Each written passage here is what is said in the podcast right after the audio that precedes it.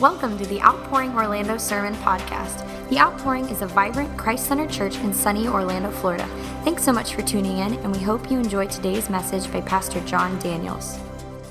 What's up, family? Hope you enjoyed the worship experience this morning. So glad to see you again here online. To all of our first time visitors online, we're so excited and so glad that you've come to worship with us on this morning. If this is your first time, you can hop right there in the comments on our online platform and let us know where you're from, let us know your name, and some of our outpouring family will respond back to you and just make you feel real good that you've joined us on this morning. We're so excited to gather uh, together again, and I hope everything is going well in your life. We've been praying for you. We pray that you've been safe and that Jesus has been keeping you during this arduous season of life.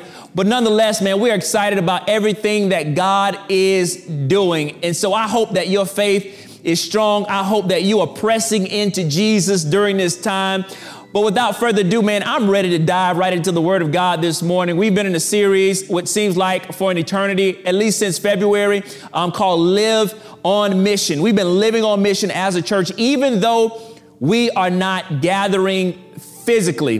And so what that means is we've been living out this gospel mission every day, no matter where God has us. We've living that, we're living that thing out where we live, where we learn, where we work, or where we play. It doesn't matter. We, we are living on mission. And so our sermon series is living on mission. And so we have these subtitles and we'll have one today. But I want to invite you, if you got a Bible, whether it's on your smartphone or your device, or whatever it is, or you got a good old fashioned Bible, which, which I love the Bible, I want you to turn with me to First Peter chapter 4. And this morning we're reading uh, verses 12 through 19. 1 Peter chapter 4, verses 12 through 19. To all my outpouring family, while you're grabbing your Bibles, I just want to let you know that I, I miss you and I've been praying for you. And I hope that you've been praying for your pastor. 1 Peter chapter 4, verses 12 through 19. And I'll begin reading. It says this Dear friends, don't be surprised when the fiery ordeal comes among you to test you as if something unusual were happening to you. Instead, rejoice as you share in the sufferings of Christ, so that you also will rejoice with great joy when his glory is revealed. If you are ridiculed for the name of Christ, you are blessed because the Spirit of glory and of God rest on you. Let none of you suffer as a murderer, a thief, an evildoer, or a meddler. But if anyone suffers as a Christian, let him not be ashamed, but let him glorify God in having that name. For the time has come for judgment to begin with God's household. And if it begins with us, what will be the outcome for those who disobey the gospel of God? And if a righteous person is saved with difficulty, what will be the outcome of the ungodly and the sinner? So then, let those who suffer according to God's will entrust themselves to a faithful creator while doing what is good. Would you pray with me this morning? Father, we thank you, God. We just honor you today, God. We give you praise and glory. God, you are good. I don't care what the world says, what the world believes, God. You are a good and gracious God. And so we celebrate you on this morning for your wonder and for your majesty. God, thank you for your son Jesus, who you sent to die for our sins, who did for us what we could not do for ourselves. And so, God, we thank you that through your son Jesus, you made a way for us that we could have salvation free and full through Jesus. And so this morning, God, I'm asking you that you do only what you can do. God, I pray that you would throw your weight around on your people this morning, God. I pray that you renew our minds, God, that you transform our hearts, God, that you would make us radically different, God, that we would live for you. And so, Lord, we just thank you this morning that you're going to speak to us, God, that you're going to say something to us, that you're going to press so many things upon our heart. And so, God, we pray that this morning we can tune out all distractions that is going on in the house or in the car or wherever we are, God, I pray that we can focus, God, with razor sharp focus this morning, God, because we want to hear from you. And ultimately, God, my, my final prayer is that Jesus would be made known, that, that his name would be made great, that if any, that we don't get anything else from the message this morning, that we would know that salvation is in Christ and in Christ alone. And so, Father, we thank you this morning. We give you glory. We give you praise. We thank you. It's in Jesus' name we pray. And right where you are, the people said, Amen. So, my sermon title this morning is Living on Mission, Still Managing the Surprises. Still managing the surprises. This message, this particular section of First Peter comes full circle for me and it comes full circle for our church. Our church is five years old, but the very first message that was preached at this church in January of 2015 was this very passage. And the sermon title was called Manage the Surprises. And the reason why I think I was led to that passage to set the course for our church was that I, I wanted us to be able to focus on God, but also at the same time realize that most of the Christian life boils down to this one simple thing how we manage what we don't see coming. And so for us as Christians, we must realize that things in this life will happen because we bear the name of Jesus. This life as a Christian is no walk in the park. It is not an easy stroll through the park, that there will be some challenges in this life. If you've been saved for longer than five minutes, you'll realize that the battle is not on Sunday morning, but the battle happens Monday through Friday. The battle happens when you have to go out into the world. When you leave the four walls of the church, that is when the battle happens. And so I, thought that that was necessary to set the course for our church that when things did not go the way that we planned, that we didn't lose hope and that we weren't driven to despair, but that we would keep our hope in Jesus, knowing that this is a part of the Christian life.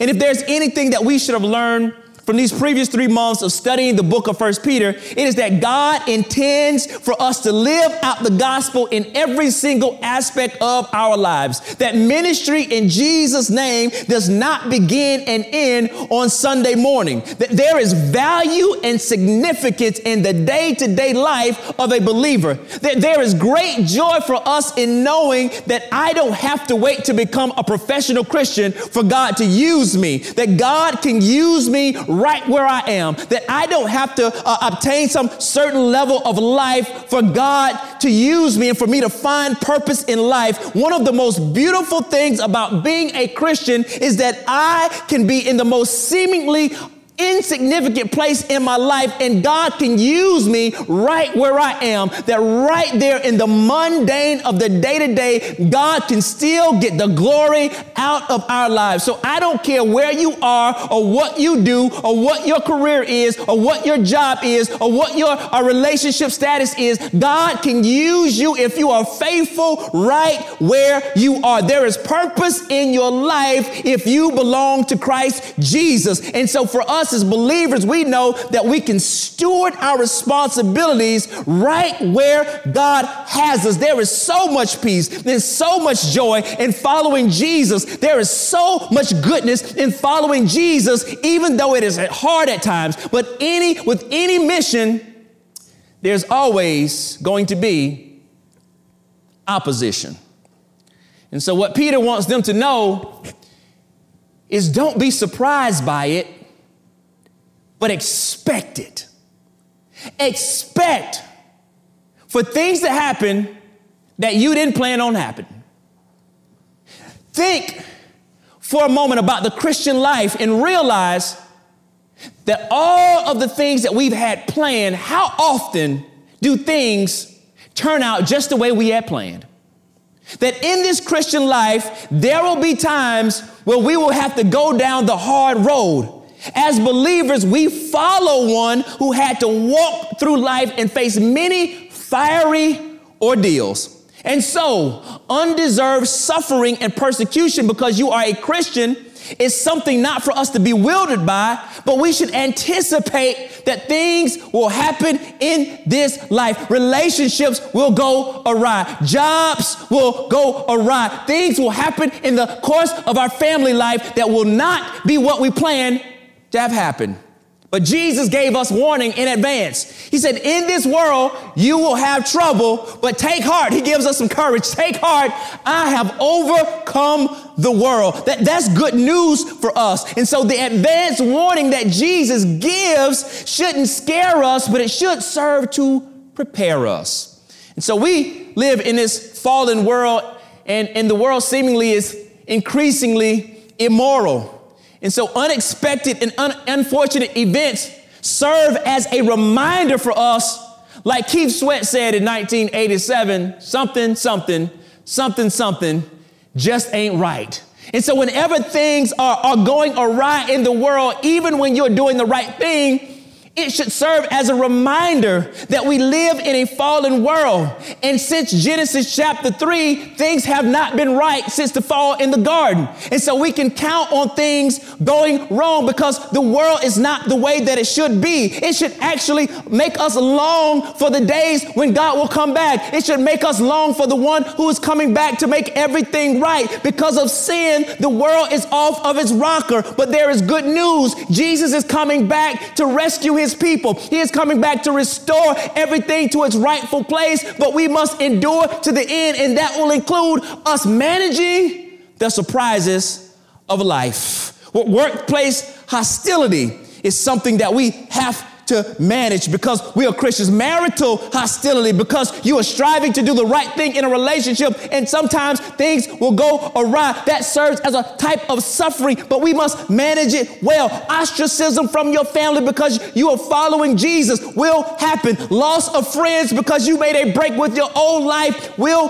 happen. You may feel like an outcast because you hold fast to biblical uh, a biblical worldview of marriage in a world that that increasingly uh, is more liberal towards marriage and it, they define it themselves. You may feel ostracized because you stand up for the unborn and you believe in the imago Dei in the womb and outside of the womb.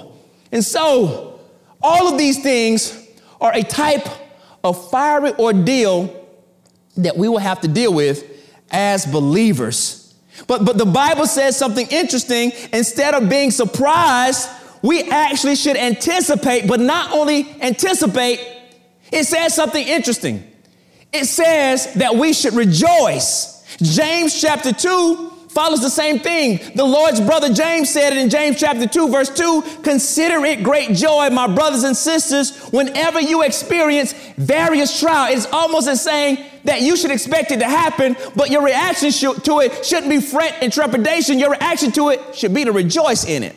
And so I'm going to give you a couple of reasons why we can rejoice when we face suffering. And the first thing that I want you to know, and the first reason that we can rejoice is this we can rejoice because the tests, these fiery ordeals, prove that our faith is real. Let me ask you a question. How would anyone know your faith is real unless you went through a season of testing and you still maintained your testimony? How will your friends and family know that you are really a true follower of Jesus if they never see you go through something and see you come out on the other side of it and still say, God is good? How will your family know that you are real about your faith if you've got furloughed or you lost your job because of, of a pandemic and you walked away from Jesus? No, the real proof and testimony of your faith is whether good or bad, job or no or no job, God is still good. And so my faith is proved because I am walking through the fire of life and I'm still holding on to my faith. How would your faith in Christ prove to be authentic unless you lost something or at some point had to give up something or at some point in your life you had to sacrifice something? I'm always interested in people's story and they tell me that they're following Jesus, but they can never point to a time in their life where they never had to give something up. But if you are truly following Jesus, there will come a time in your walk with God where the rubber will have to meet the road and you will have to draw a line in the sand with some way of life or some people in your life. And so for us, when we walk through these ideals and we lose stuff and we lose people because of our faith, we prove that our faith is real when we hold on to Jesus even through the difficult seasons.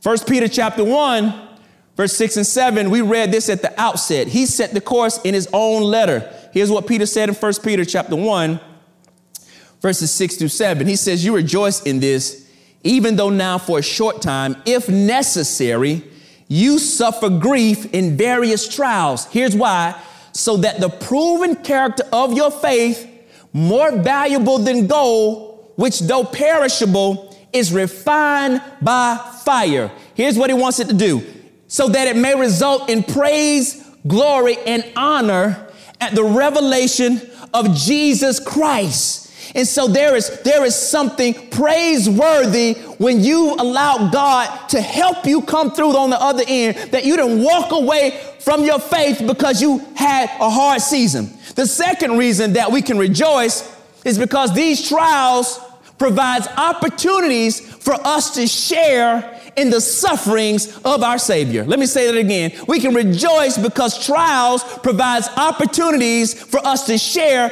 in the sufferings of our Savior. And so these trials that come in our lives, we actually get to experience a little bit of what Jesus had to experience. Let, let me give you a very transparent story. So once upon a time in my career, years past, I, I wanted to be successful. I, I, I did. Um, and so I had heard that business deals are done on the golf course. so I saw some guys in my office that were successful. And they told me that, you know, we do a lot of this business. We get some of these clients by playing golf. So I was like, Tiger, Tiger Woods, y'all, I- am about to hop up in this golf. We do that too. We, we do that too. We taking over that too. Tiger was popping back then, so I had all the courage because of Tiger. And so my, my cousin had paid for me. He, he paid for me. I didn't have to pay, but he paid for me. He bought me a set. He paid free. He bought me a set of golf clubs. He, he bought me a set of golf clubs. So I said, you know what? I'm about to roll down to the country club in Longwood and I'm about to show him what the business is. Now, mind you, I've never swung a golf club in my life, but, but I, got a, I got a club. And so I, I, went and bought all kinds of, of golfing gear. I, I, I, went out there and bought some pants and some shoes and, and, and a, a, Nike golf shirt. I'm ready to, I'm ready to ball till I fall on the golf course. And so I, get out there on the golf course and I'm like, let me at it. And so when we got out there, it was 178 degrees outside, 178 degrees. It was the summertime in Florida, and I didn't realize how, how long golf take. I thought it was like basketball. You have quarters, you have a halftime, you can go sit on the bench, you can get some Gatorade. But but no, that ain't the case. So we out there, we, we swinging, and so I, I swung. I was like the first time they put the ball down there. I said, "Oh, let me ha- let me have at it. This this just like baseball." So let me tell you a true story, because I'm the man. Your boy swung that thing. I, I, I, I saw Tiger. I leaned and read back, swung through that thing, and man, I hit nothing but air. Matter of fact, I hit so much grass, I think a blade of grass hit God in the eye. I, I didn't hit no ball. I, I swung again, nothing but grass. I mean, grass is everywhere. All I see is dirt. I'm messing up these people grass like it's nobody's business. I can't hit a ball to save my life. I finally connected on a ball about on my eighth swing. I hit the ball and the ball went behind me. Now, now you make sense of that. I, I don't know how a golf ball goes behind me, but that's what happened when I went golfing the first time. And so it's hot outside. We three hours in. I ain't hit a ball for it yet. We, we three hours in, but I want to be successful. And so I'm like, okay, so let me talk to the people in the clubhouse, see if I can find me an instructor, somebody to teach me, a, a tutor, somebody that I, I, can walk behind, a, a discipler. So I said, hey man, how long is it gonna take me to, to learn how to play golf? Because I want the rewards that my friend have, my friends in the office have, my colleagues. I want to give life to my business. I, I want life in my business. And so I, I, need to do what they do. So dude was like, yo, it takes you, it'll, it'll take you about three, um, three years to learn. I said, three years? You don't mean three weeks? He said, no, about three years. I said, three years, uh, how often? He said, you got to play about 20 hours a week. I said, oh, that's a part, I said, that's a part-time job. That's a part-time job. And so I was like, the balls ain't free. He said, no, no, the balls ain't free. I said, okay. And so, um, I, was like, oh, let me let me re- reconsider my business strategy for this season of my life. And so at that moment, I had to had to make a decision. A- am I going to be able to walk the path that is necessary? Am I, am I going to be able to follow the path of those of the one that went before me that I was trying to be like? Because I had to go through some Florida summers. I, I had to go through some torrential downpours in order for me get, to get the life that I wanted to have. And so I realized I wasn't willing to pay the cost to be the boss. And so in order for me to be a good golfer, I couldn't skip any steps. I had to pay, I had to pay for it. I, I, the, the, the, golf club was free, right? But I had to make a sacrifice in order for me to be successful. And what I'm saying to you is, it is free, but you're gonna have to pay for it and give up something. It's going to be hard. In this Christian life, you will have to deal with some hot summers. In this Christian life, you will have to deal with some torrential downpours like it is in Florida in the summer. You will have to go through some hurricanes. But I would tell you this if I would have stuck with it, it would have all been worth it, but I wasn't willing to pay the cost. And so, my question to you today is if you want to follow the path of the suffering Savior, you got to walk the streets that He walked. You got to go through some fiery ordeals that He went through. But I would tell you this don't be like me. Stick to Jesus, walk through it, pay the cost, cut out whatever you need to cut off, invest whatever you need to invest, because in the end, it will be worth it. And so, he felt, Jesus felt what we felt, yet he didn't sin. And so when we go through stuff and we feel like we want to give up, we shouldn't let it drive us to despair, but it should give us hope because He is the instructor and He's willing to walk with us through it.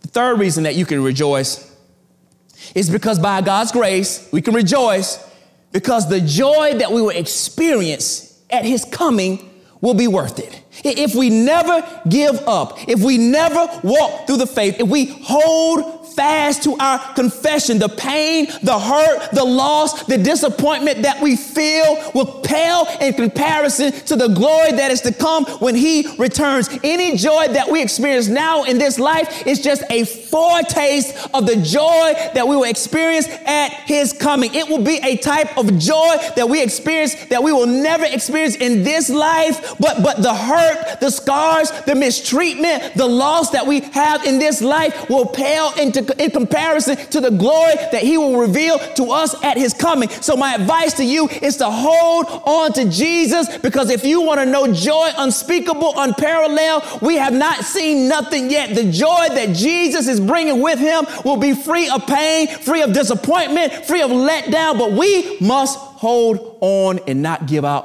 hope. And so therefore we can rejoice in our suffering, knowing that one day it will all make sense. This is consoling for us. This is a great encouragement for us. But in the meantime, if you are suffering as a Christian, if you feel that it is difficult to walk the path of Jesus, if, if, your, if faith is hard for you, if you've ever lost something because you decided to follow Jesus, he says in the text that you are blessed.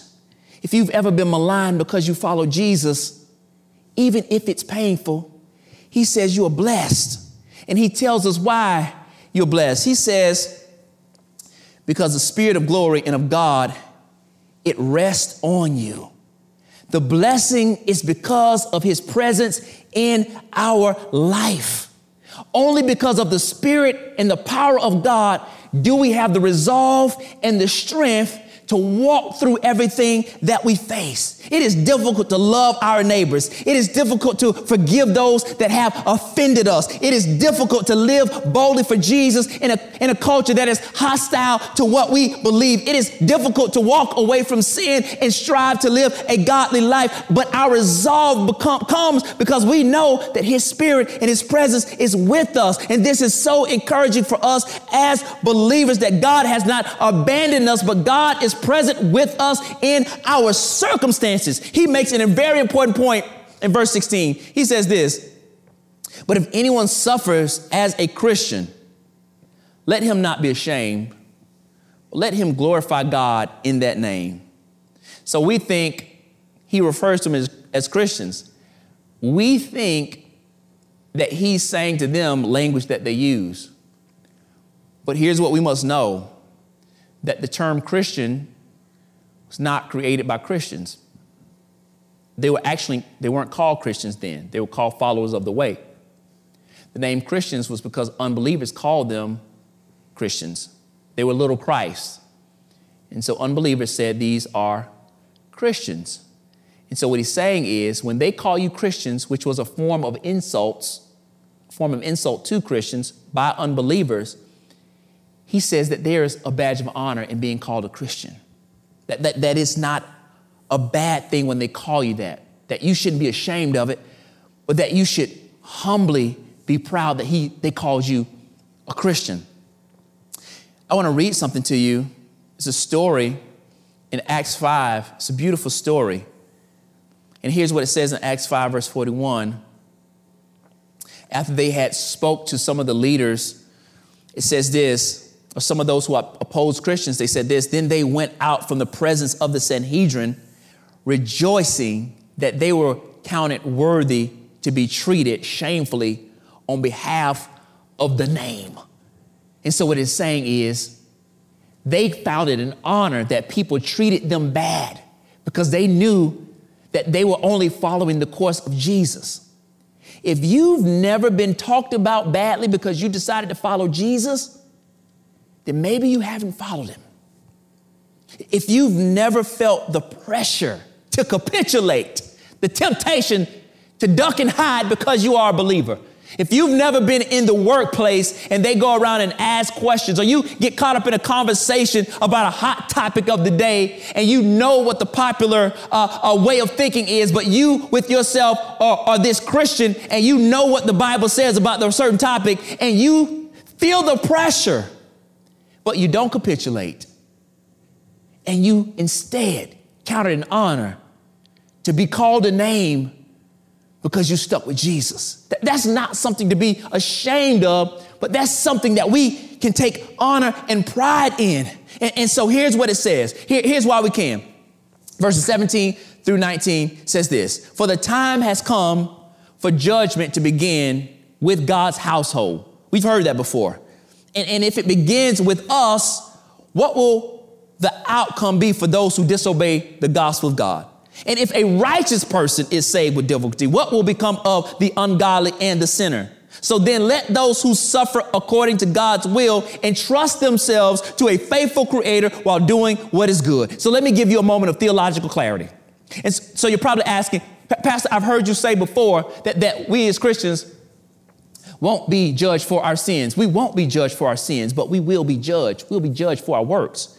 But what he's talking about is this those of us who put our trust in Christ, I want to give you reassurance. Those of us who put our trust in Christ, we will stand before God, but we will not have to answer for our sins. The penalty and debt for our sins has been paid free and full by Jesus Christ, by his precious blood that was shed on the we are free in Christ Jesus. We, we don't have to pay for our sins. We are free. However, there will be a judgment, a testing of sorts that we will experience as believers that determines whether we uh, uh, belong to God or not. And that is what we experience now as believers. It is God's judgment upon mankind so that he can separate the real from the fake.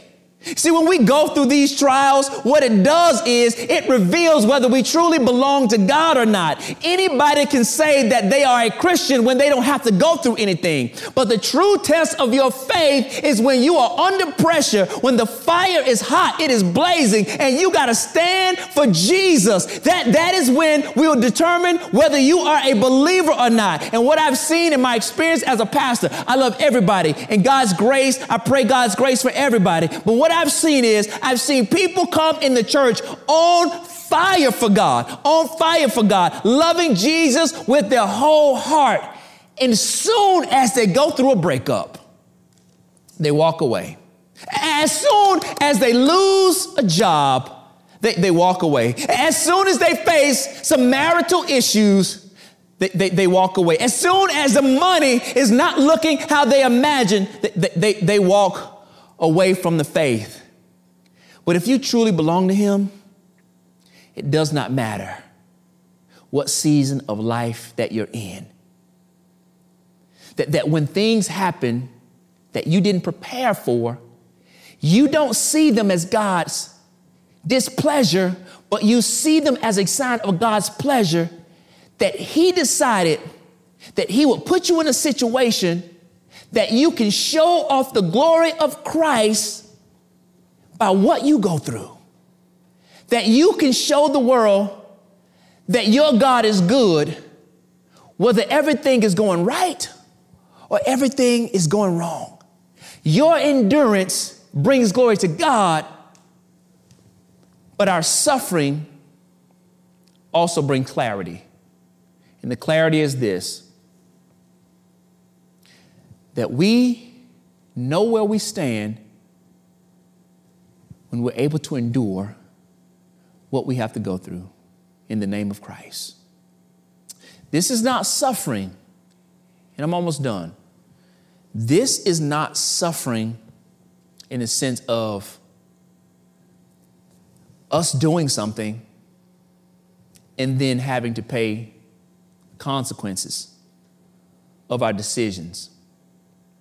He talks about it. This is not for those that murder and do evil things or meddle in other people's business. But the suffering that he's talking about is when you find yourself in a situation and you have to make a decision if you're going to follow Christ or not. And by God's help, you make a decision and says, you know what? This is hard. I know this may cost me something. I don't care what it costs me. I'm going to follow Jesus. You may find yourself in a relationship where the temptation is there to disobey God. However, you can make a choice to say, you know what? I'd rather lose you than lose Jesus. I'd rather hold on to my faith and not compromise because I know God is worth it. You may find yourself in your career field and you may have to go where everybody else is going or be expected to, to have the same line of thinking. And it may come a time where what you're expected to do and believe comes up against God's word. And you will have to ask yourself Am I willing to lose my livelihood to keep my relationship with Jesus? Am I willing to go through this, no matter what it costs, so that God can get the glory out of my life? And so he says something so interesting in verse 19.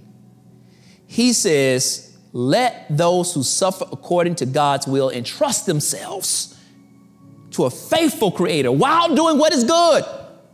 It is easy to follow God when everything is going good. Anybody can do that. But but but what is it? What does it look like when times are hard? And the shortcut is right there. I, I don't know who I'm talking to this morning, but somebody needs to hear this that it's not worth it. Follow Jesus. Rejoice in the opportunity for Him to get the glory out of your life. Trust your life to Him. No matter the cost, no matter the outcome, do it continually. He says, trust yourself to a faithful creator. That this is good news for us. This is good news because it lets us know that God is sovereign even in our suffering. God is sovereign even in that hard season of life. God is sovereign in that. I want to give you a tidbit here. This encouragement is strange to me. Let's not forget who it is that's encouraging us. Let's not forget who's talking to us right now. Who's talking to us right now? Mr. Denied Jesus three times himself. When he was put on the spot, when he was put on the spot, I want the text to show you what he did. Luke 22, and I'm going to read it for you. So they arrested him and led him to, high, to the high priest's home. And Peter followed at a distance. This is Peter in his young age. The guards lit a fire in the middle of the courtyard and sat around it, and Peter joined them there. A girl came up and noticed the firefighter and began staring at him, and she's looking. She's staring at him. And finally she said, Yo, this dude, this one of the dudes that was following Jesus. And Peter said it. Peter turned into Shaggy. Peter said, It wasn't me. P- Peter turned into Shaggy. He says, Woman, I don't even know him. I, I don't even know him. And after a while, someone looked at him and said, That's the dude. That's he's you gotta be one of them. He said, No, it ain't me. Wasn't me. That wasn't me, that was somebody else. And about an hour later, somebody else came along. And it's, that's one of them. And Peter said, Man, I don't even know what you're talking about. And there Peter is, denying the one that he walked with closely when the pressure was on him. And here he is, wise old Peter, looking back to encourage us and saying, Don't make the same mistake that I made. But that ain't the best part of the story. The best part of the story is that the resurrected Jesus came back, and you can find the story in John, the 21st chapter, and they are having a fish fry for breakfast. I, I so want to put some cultural context in this because the only people that I know that have a fish fry in the morning, don't worry about it. The resurrected Jesus still had grace for Peter. He told that same Peter that denied him three times feed my sheep. And the point in me telling you that is this that we've all denied it more than three times. We've all capitulated to peer pressure at some point or another. We've all said and done the wrong thing at some point, but His grace is sufficient.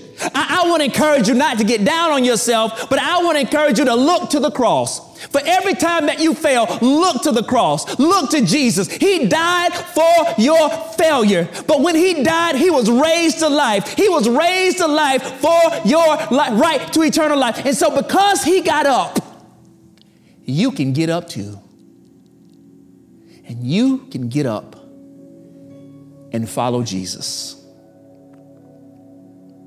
So the next time the fiery ordeal comes, don't be surprised by it. Expect it and then rejoice in it. Because God wants to get the glory out of our lives. Let us pray. Father, we thank you. We, we give you.